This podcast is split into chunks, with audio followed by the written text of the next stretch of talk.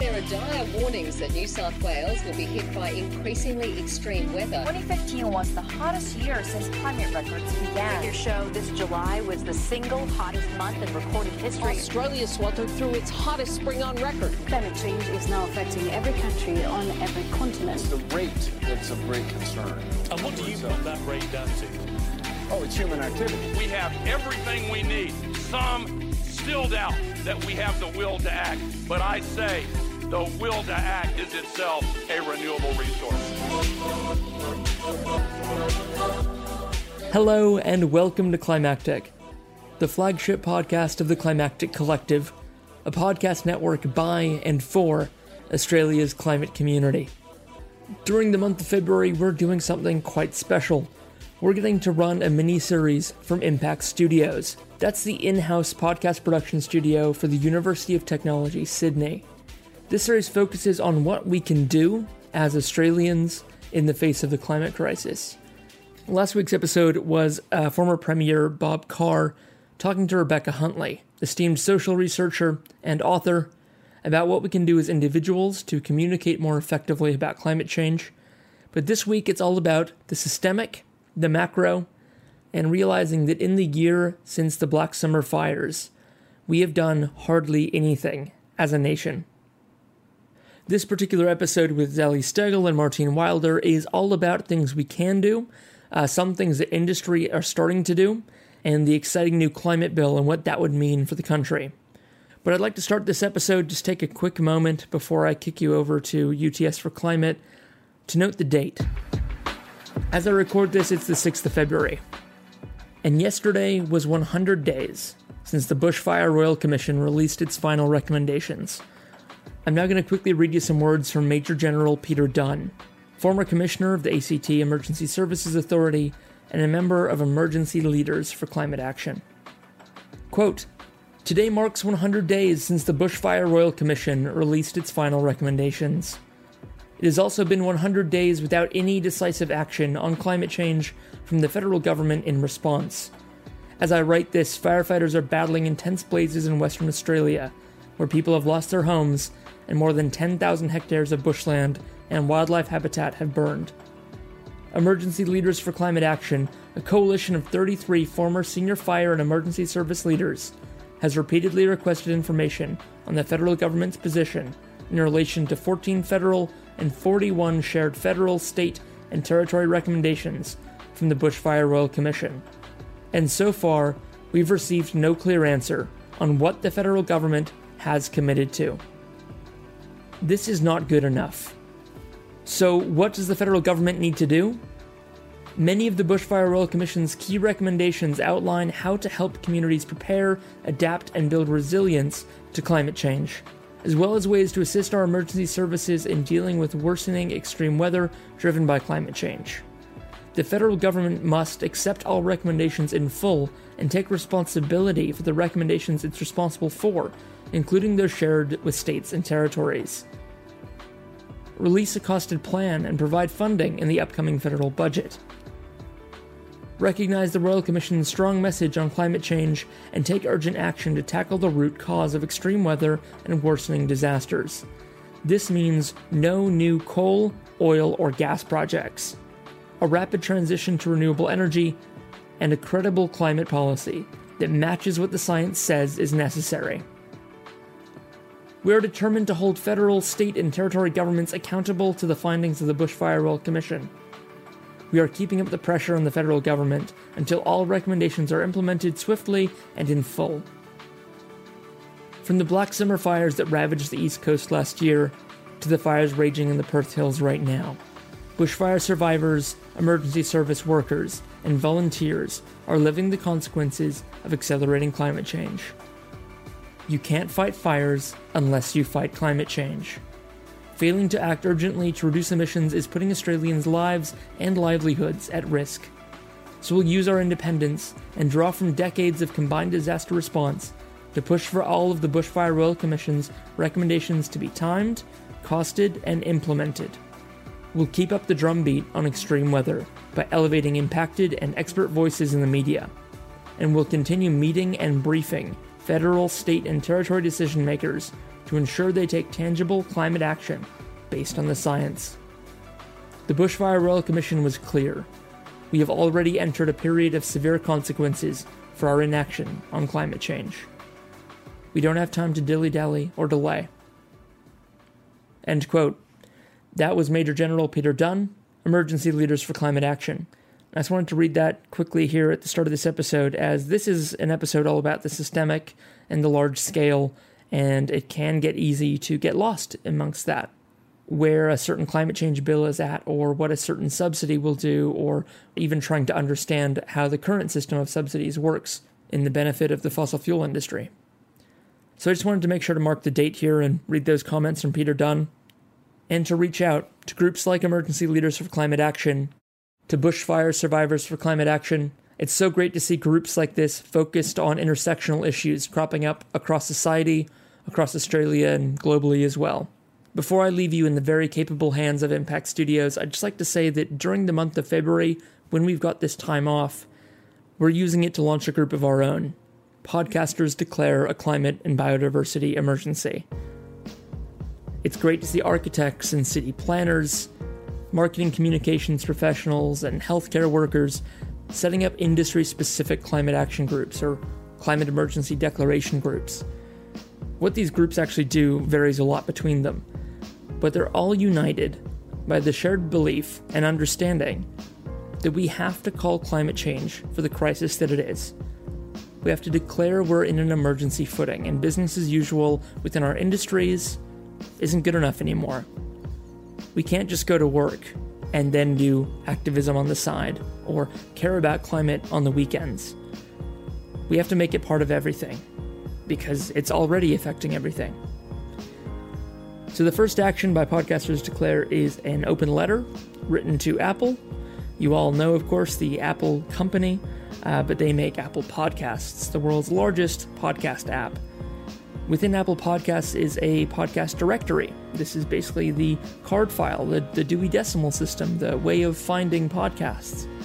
And within that category system, you'll find True Crime, which was added in 2019. You'll find Society and Culture, you'll find Science and Sports. But you won't find Climate, and you won't find Environment. And that means for a show like Climactic, it can be quite hard for new listeners to find us. And we're not alone. There are now hundreds of climate podcasts out there, and we're gathering them all together to ask Apple for a climate category. You, as a listener of a show, can help us. You can tell the hosts of the shows you love to sign the Podcasters Declare open letter. Just go to podcastersdeclare.com. You'll find resources on how you can share the word, you can read our open letter, and you can send us a message if you'd like. But we're only taking signatures of the open letter from podcasters. And this is because for Apple Podcasts, this is the feedback they need to see. They need to see that there are hundreds or thousands of podcasts in their directory that are currently not labeled correctly, and that they can very quickly and easily help them. We saw it in 2019. Apple added a true crime, a history, and a fiction category. And I'm happy they did. I'm a podcast fan through and through and the easier it is to find shows means it's better for the show creator, for us, the listener, and for Apple. But if you're hearing my words right now, I think you would agree that the true crime here is silence on the climate crisis. And with your help, we can raise the volume for climate engaged podcasts. Thanks for listening. Just get along to podcastersdeclare.com to find out more. And now, here's episode 3 of 5 of the UTS for Climate miniseries. Enjoy!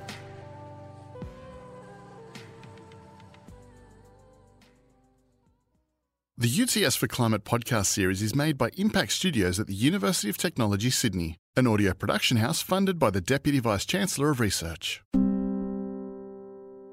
To the south, there were bushfires. To the west, there were bushfires. To the north, there were bushfires. It's been labelled an apocalypse and like looking into the gates of hell. When people's houses are burning and you've lost lives and you've lost friends and you've lost family, you don't think, oh, this is climate change. You think, what am I going to do next and how am I going to save myself? The summer of 2019 will go down in history. It was a savage summer with devastating fires that saw the Australian eastern seaboard scorched and cloaked in smoke. Australia's long spell of hot and dry weather brought on an intense and unprecedented fire season we simply weren't prepared for. Lives were lost, homes destroyed, and millions of animals perished. This was a wake up call for many. Hi, my name's Erika Wagner. I study marine science in Sydney, Australia, and I also work at the Institute for Sustainable Futures at UTS. And you're listening to the third episode of our UTS for Climate podcast. As our world heats up, events like the bushfires are being called our new normal. Our last fire season was devastating, and a new call for action was firmly back on the agenda. These fires were catastrophic, and it was the first time for many of us living in major Australian cities that climate change wasn't just an abstract concept. You could see it, smell it, even taste it, as large smoke clouds choked up your lungs and stung the back of your throat. The air quality in Sydney reached 11 times the hazardous level. As we brace ourselves for another fire season, this is a critical time to have a conversation about the changes Australia can make right now.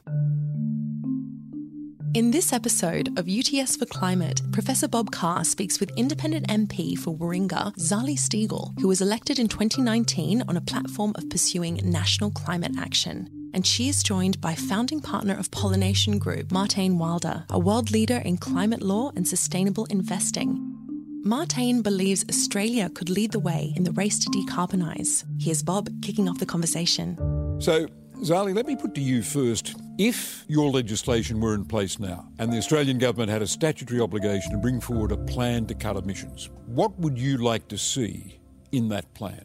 If we had that long term commitment to a net zero by 2050, and it's really clear and important for everyone to understand that is balancing the budget when it comes to our emissions. This is nothing drastic. It's something that many countries around the world are committed to, our state governments around Australia are committed to, and most large corporations are committed to. So if we have that commitment from the federal government, it would mean every stimulus, every recovery measure would be passed through a prism of guiding principles, which would require a low emission priority. So, for example, home builder package and announcements that the government released some short time ago would be linked to lowering emission, energy efficiency of homes, for example. These are all ways in which every stimulus package could be working towards a greater good for Australia. Would energy efficiency be a big part of that? It's uh, a major focus of the Institute for Sustainable Futures here at UTS. And people don't seem to realise that being more efficient about industry is probably the easiest way to get towards that 2050 goal? To achieve net zero, it's got to be done across many sectors. Now, 50% of our emissions are around energy production and supply. So clearly, that's why we have such a conversation in Australia around energy, renewables, coals, fossil fuels, and now the talk from the government around a gas led recovery. But energy is also in the home and in, and in manufacturing and industry and how it's actually applied. And so there is the other side of the coin where we can be more efficient and more proactive in how we use it. So, for example, home builder schemes that are geared towards renewable energy, but also storage. I think we are still behind and we have great progress and capability in terms of developing microgrids in residential areas. We know New South Wales government has renewable energy zones planned. There's a lot that can be done to accelerate accelerate our uptake and our efficiency around homes. So, so, of course, storage is a big part of the equation. So, the more we can focus on that on batteries, I think we will make great gains. Martijn, what uh, emphasis would you give when it comes to designing a package that a government would be obliged to bring forward where there's a statutory obligation to produce a plan to cut emissions. Yeah, well, I think your point about a statutory obligation to produce a plan is very important because, as Zali's proposed bill sorry, shows, if you articulate clearly in that legislation what has to be delivered, then governments are forced to act. And I'll just give you two very good examples of that. Your own legislation, when you were Premier, which you in- introduced a New South Wales emissions trading scheme, that drove action in the economy. In Victoria, they have a Climate Change Act now, and the government's required to produce plans, and every five years they have to look at how they change those plans. And so it really focuses the mind of the government across every sector to look at putting in place measures that will ultimately move you towards the goal of re- reducing emissions to zero by 2050. So legislation is really important because it plays a role in driving action, whereas just sort of soft policy doesn't do that to the same extent. Well, if the legislation were in place, and the government were putting together its first plan to reduce emissions, what would you and your colleagues like to see with pride of place in that plan? Well, I think, first of all, the target is very important. So, what is the aspiration? And Zali's bill does this very well. Secondly, how you get there and setting in place the measures? So, there are really two tracks here. One is that you could, I guess, have an overriding framework legislation, which I guess is, is the approach which Zali's bill does, which is very much about decision making and making sure in every decision that you make, you take climate change into account, which the business sector is doing now, but government should also do that, particularly when they're expending public money. Across each sector, you have a plan to decarbonise those sectors, and then within those sectors, you have measures that actually drive investment into decarbonisation. Because one of the challenges at the moment is that we often have, have vision, but not the actual implementation. Yeah, I, have been struck by what, you, what the two of you have said about business. I was astonished at how much has been crammed into this year when everyone's distracted by COVID 19. Business boardrooms shifting their position. It's a major shift in investment. You've now got a position where Japanese banks, Allianz, the German insurer, BlackRock in the US, none of them will put money, not a cent, into thermal coal. And you look at the big energy companies, the energy giants, especially the Europeans, making it very clear that the net goes further than thermal coal. Shell the other day making a point about gas. They regard gas as a carbon fuel. We'll, we'll come back to gas because the Australian government's giving such uh, a priority to it. But business is a long way ahead of the Australian government, and that's a remarkable thing. Absolutely. I mean, you just have to look at the recovery stimulus in the EU 750 billion euros, but required in those packages is that it be towards lowering emissions, and there has to be a disclosure of carbon emission, of emission risk in relation to the project. So that's, there's no doubt that big blocks like the EU and major countries are moving in that direction and are making that a key guiding principle of how they make their decisions, which is why why it's so important for Australia to do it or we'll be left behind. You look at the UK, they've had a climate change bill for over 10 years now, so they've been able to have two five year emission reduction budgets. They can see how a legislative framework is efficient in driving investment and advances in technology and lowering emission. When I've spoken to people in the UK, they very much describe it as it's decoupling economic growth from emissions, and that's what I think we desperately need in Australia. The other tact about legislation is that although in Australia carbon tax pricing carbon is considered to be politically unacceptable, many, many countries around the world do have a price on carbon. And again, yourself introduced one in New South Wales, uh, the federal government introduced one, and during those periods, emissions dropped and people responded to that. And the truth is that many companies today in Australia put a price on carbon into their project modelling. So it's not an anathema for businesses to have this, yet we seem to be in this very difficult political bind in Australia where any discussion of climate change is just very politically difficult. My understanding is we're at real risk of having carbon tariffs imposed on Australian goods at the border for countries, for the EU, for example, if we don't have good energy reduction policy. So, whilst there's a reluctance to look at those kind of mechanisms in Australia, the equivalents may well be imposed upon us by our trading partners.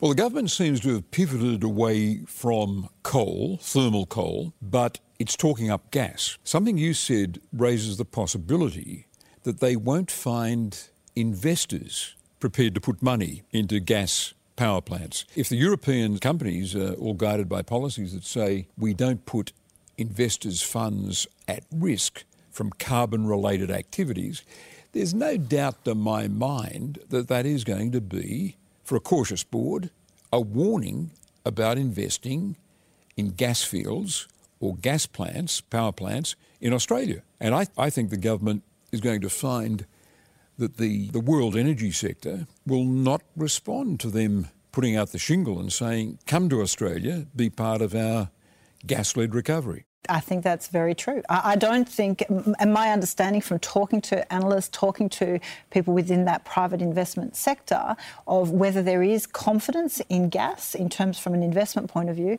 there was already pre-COVID there was a, a great reluctance and uncertainty. It's not seen as a stable market. There is a great fear that there will be a climate-driven reset from an investment point of view. Now we can either be at the forefront of that in terms of having legislated and have plans in place so that Australia Australian investors and investors into Australian projects can feel confidence that we're equipped for the reset, or we will have a big disruption. And that is not what investors are looking for.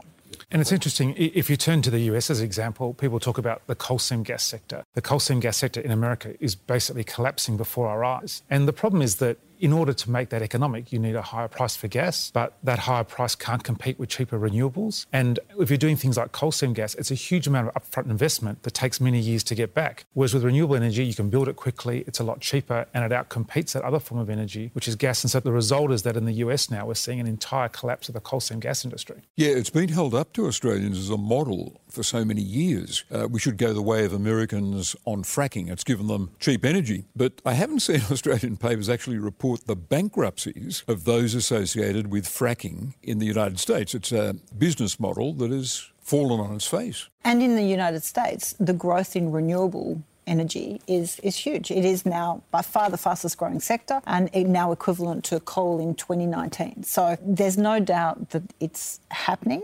What's interesting about the, the gas fired recovery talk is what we really should be talking about is be technology agnostic. Let's not hitch our wagon to any particular technology, but let's give everything a proper economic merit assessment to make sure that it stacks up so that public money is invested for the long term future, that it should create jobs, there should be stimulus that comes from projects, but it should also stack up economically so that that public investment is worthwhile. And from all reports, it's very clear that its renewables stack up, storage stacks up. Uh, of course, a lot of talk around green hydrogen and, and where the new technologies might be, but there's great uncertainty when it comes to gas.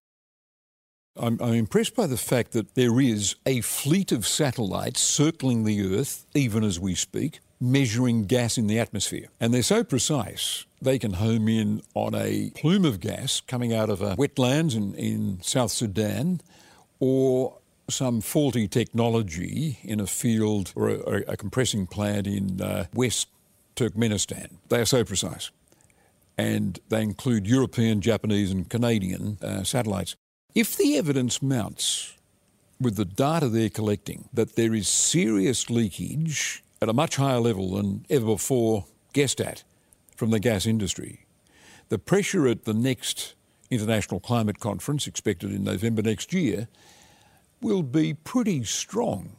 I can imagine the European delegates saying, well, our own satellites are telling us this about methane leaking into the upper atmosphere and at levels we only guessed at before. We can now confirm it. Huge pressure then on Australia and the pressure could come, as you say, in, in the form of tariffs put on our exports not only by the Europeans but by the United States, which finds carbon tariffs quite an appealing way of forcing China and India to do as much as America and the Europeans are doing.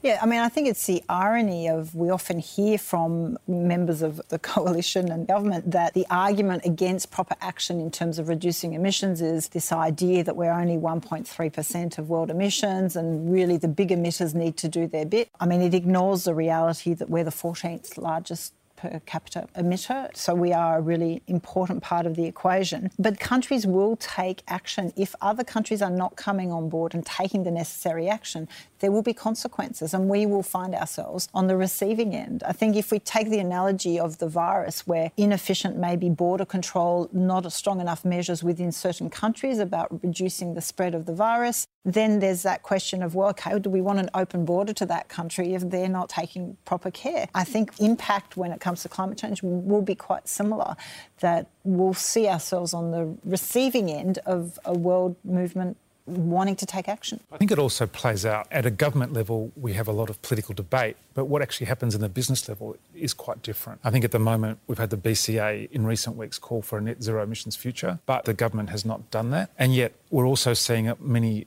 people who buy our products asking for those products to be offset. So there was a, a large Asian government recently put out a tender for LNG, and in that LNG they said we, we want the supply to be offset with carbon offsets.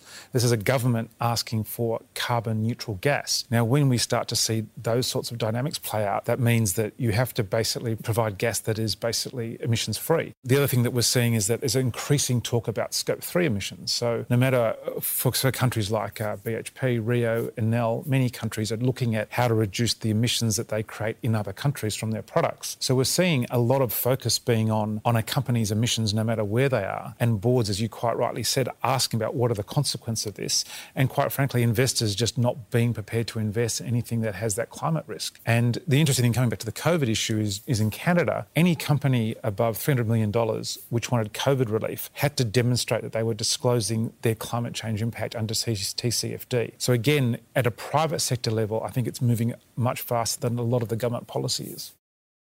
From your knowledge of the private sector, and, and you're a lawyer in that field for 20 years, what would be the atmosphere on the board of a company, so, say a bank, some investment house, if there are an investment proposal otherwise attractive but touching in some way the carbon sector?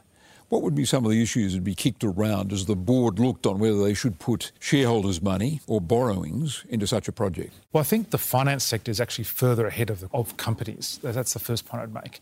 And that most finance companies have incorporated TCFD, which is the Task Force on Climate Financial. Disclosure, into their decision making. So, in the same way that you assess OH&S risk on any project, you also assess climate risk. And so, if that particular project comes with a large climate risk, which might be an impact on the climate or it's subject to risk, they will assess that risk as part of the process. And that's why nearly, well, I think all Australian banks now have said they will not invest in the coal sector. Many of them uh, will not invest in CSG. That's uh, not only thermal coal, yep. but coking coal. Yep. And then also, in addition to that, you're seeing a lot of the Australian insurance companies saying we will not insure those sectors. We won't insure uh, coal companies. I think IAG last week said they won't insure CSG in Queensland, uh, coal seam gas. So we're seeing basically, I would say the finance and insurance sector are really, they're very smart. They don't want to lose money, so they won't take the risk. And then I think on the corporate side, there are some corporates that are large Australian companies that are moving in that direction, understand climate risk. I think for others, it's a bit of a shock. The financiers are taking that view. And so I would say that while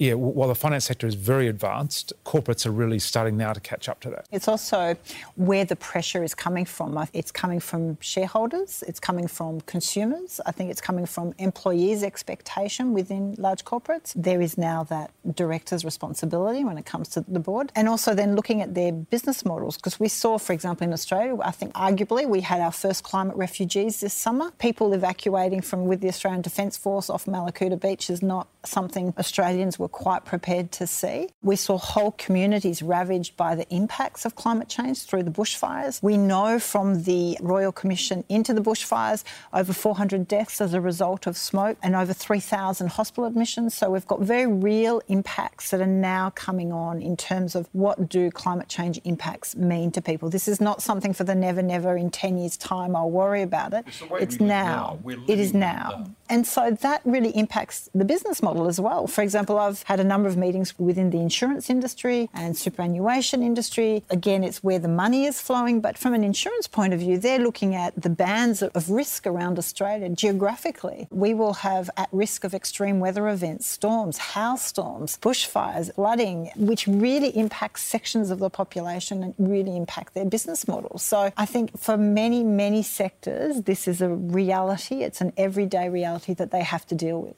You did something that few others have done. You, you spoke to a community for months about this issue. Every day, just about every hour of every day, to win that marginal seat against uh, someone with the status of former Prime Minister. What did you learn about the public understanding of the issue? I'm, I'm interested in where you got people holding out, people who might have been, shall we say, infected by climate change scepticism or even denial? I think what's really interesting is in Australia it's been so divisive for so long. We've had 10 years of polarisation around climate. And so it's a little judgmental, I would say, as well. So some people have come to accepting climate risk and needing to lower emissions more recently than others. You know, some have been sort of worried about it for 10 years, some for five, some for less.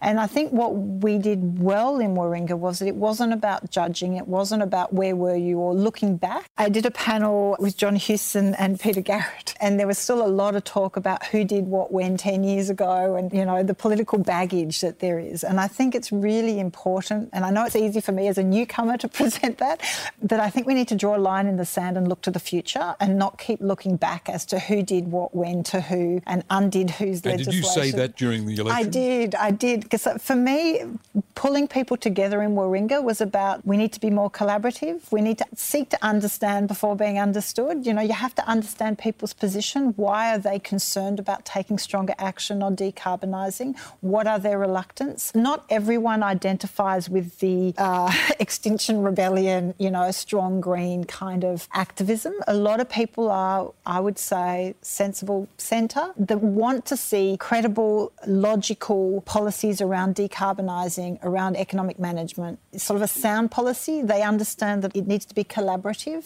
You need to bring everybody on board. So for us, the focus in Warringah was um, very much about how do we bring everyone on board towards better policy and as an independent bring forward solutions that may, maybe the major parties are a little stuck in their corner and can't quite come around to the table to try and mediate the issue, find the middle ground so that we can all move forward with better action.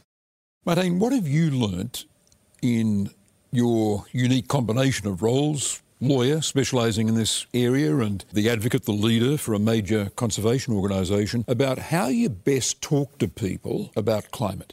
I think it's very important to listen, to hear what people think. I think Zali's point is right. Everyone comes from a different perspective. And there are sometimes those who, no matter what you say, will never move. They just have a particular position, whether that's the Alan Jones of the world. Um, I have a number of friends who I play touch football with who are very in that camp, and no matter what I say, I will never convince them. But then there are others who are, who are really interested to learn. Often you find people have been told a particular line or been told a particular point of view that just simply isn't true. So you need to spend the time to unpack that and to explain what's really going on. And you have to build confidence because someone will say, well, why should I believe you? And people always have reference points.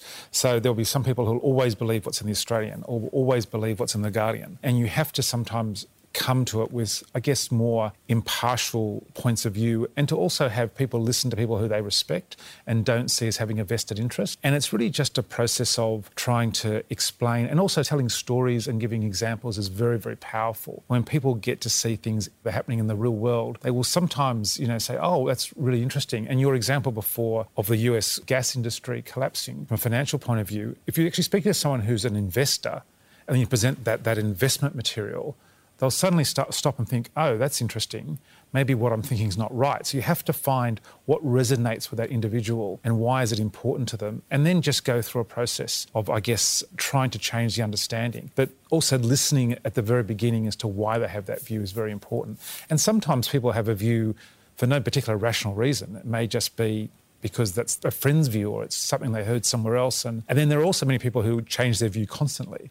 And so understanding that as well. I mean, as a as a former premier, you would, an experienced politician, you would understand those in the middle who swing. I guess uh, there are those at the edges, but there are those who are more open-minded. I guess, and that's often who you're trying to convince. I know there is urgency. You know, I, I, read the article about the ice caps and the record temperatures within the Arctic Circle, and that, that is scary. But most people don't react well to the stranded polar bear. They don't react to that. It seems too distant or far fetched? If we talk too much about the gravity of the situation, unfortunately, people have a tendency to then think, well, it's too hard, too late, too difficult, I can't do anything about it. So it's one of those things of how do we get everybody on board? I sort of sort of visualise that we have to get everybody on board a bus, make it an electric bus, and we will start going slowly, but we can gradually speed up once we have everyone on board. And so the extreme talk, I find disenfranchises a lot of people in the community, and that is why we then don't have a consensus to move forward. So everyone needs to feel like their voice is going to be recognised. The problem solution format works very well in politics, and I think that can be applied to this great challenge. I think that quite often in, in this area, people talk about the problem and they talk about a solution being maybe, as we're talking about, you know, a new gas pipeline. On the other side of the debate, we talk about decarbonising, and here are the big picture policies. We need to show more of the solutions. So, for example, one of the other roles I have is, is chairing the Australian Renewable Energy Agency, and in that agency, we've invested in many really fantastic projects. And one thing that many people don't understand is that Australia has led the world on the efficiency of solar panels. University of New South Wales has done great work on that for 20 years. We are world leaders in that space. So that's fantastic, it's exciting, it's Australian ingenuity. There's a lot of examples where we can lead the decarbonisation race, and to actually demonstrate that's really important. And anybody who loves driving a petrol car, when they get an electric car that goes twice as fast, is always very excited. So that is also something, examples and, as you said, problem solution and problem positive solution also, I think, often help. Thank you, Martijn, and thank you, Zali. Good luck with your legislation. I think you've made the case for it very well in this discussion. And thanks for your time here on the UTS campus.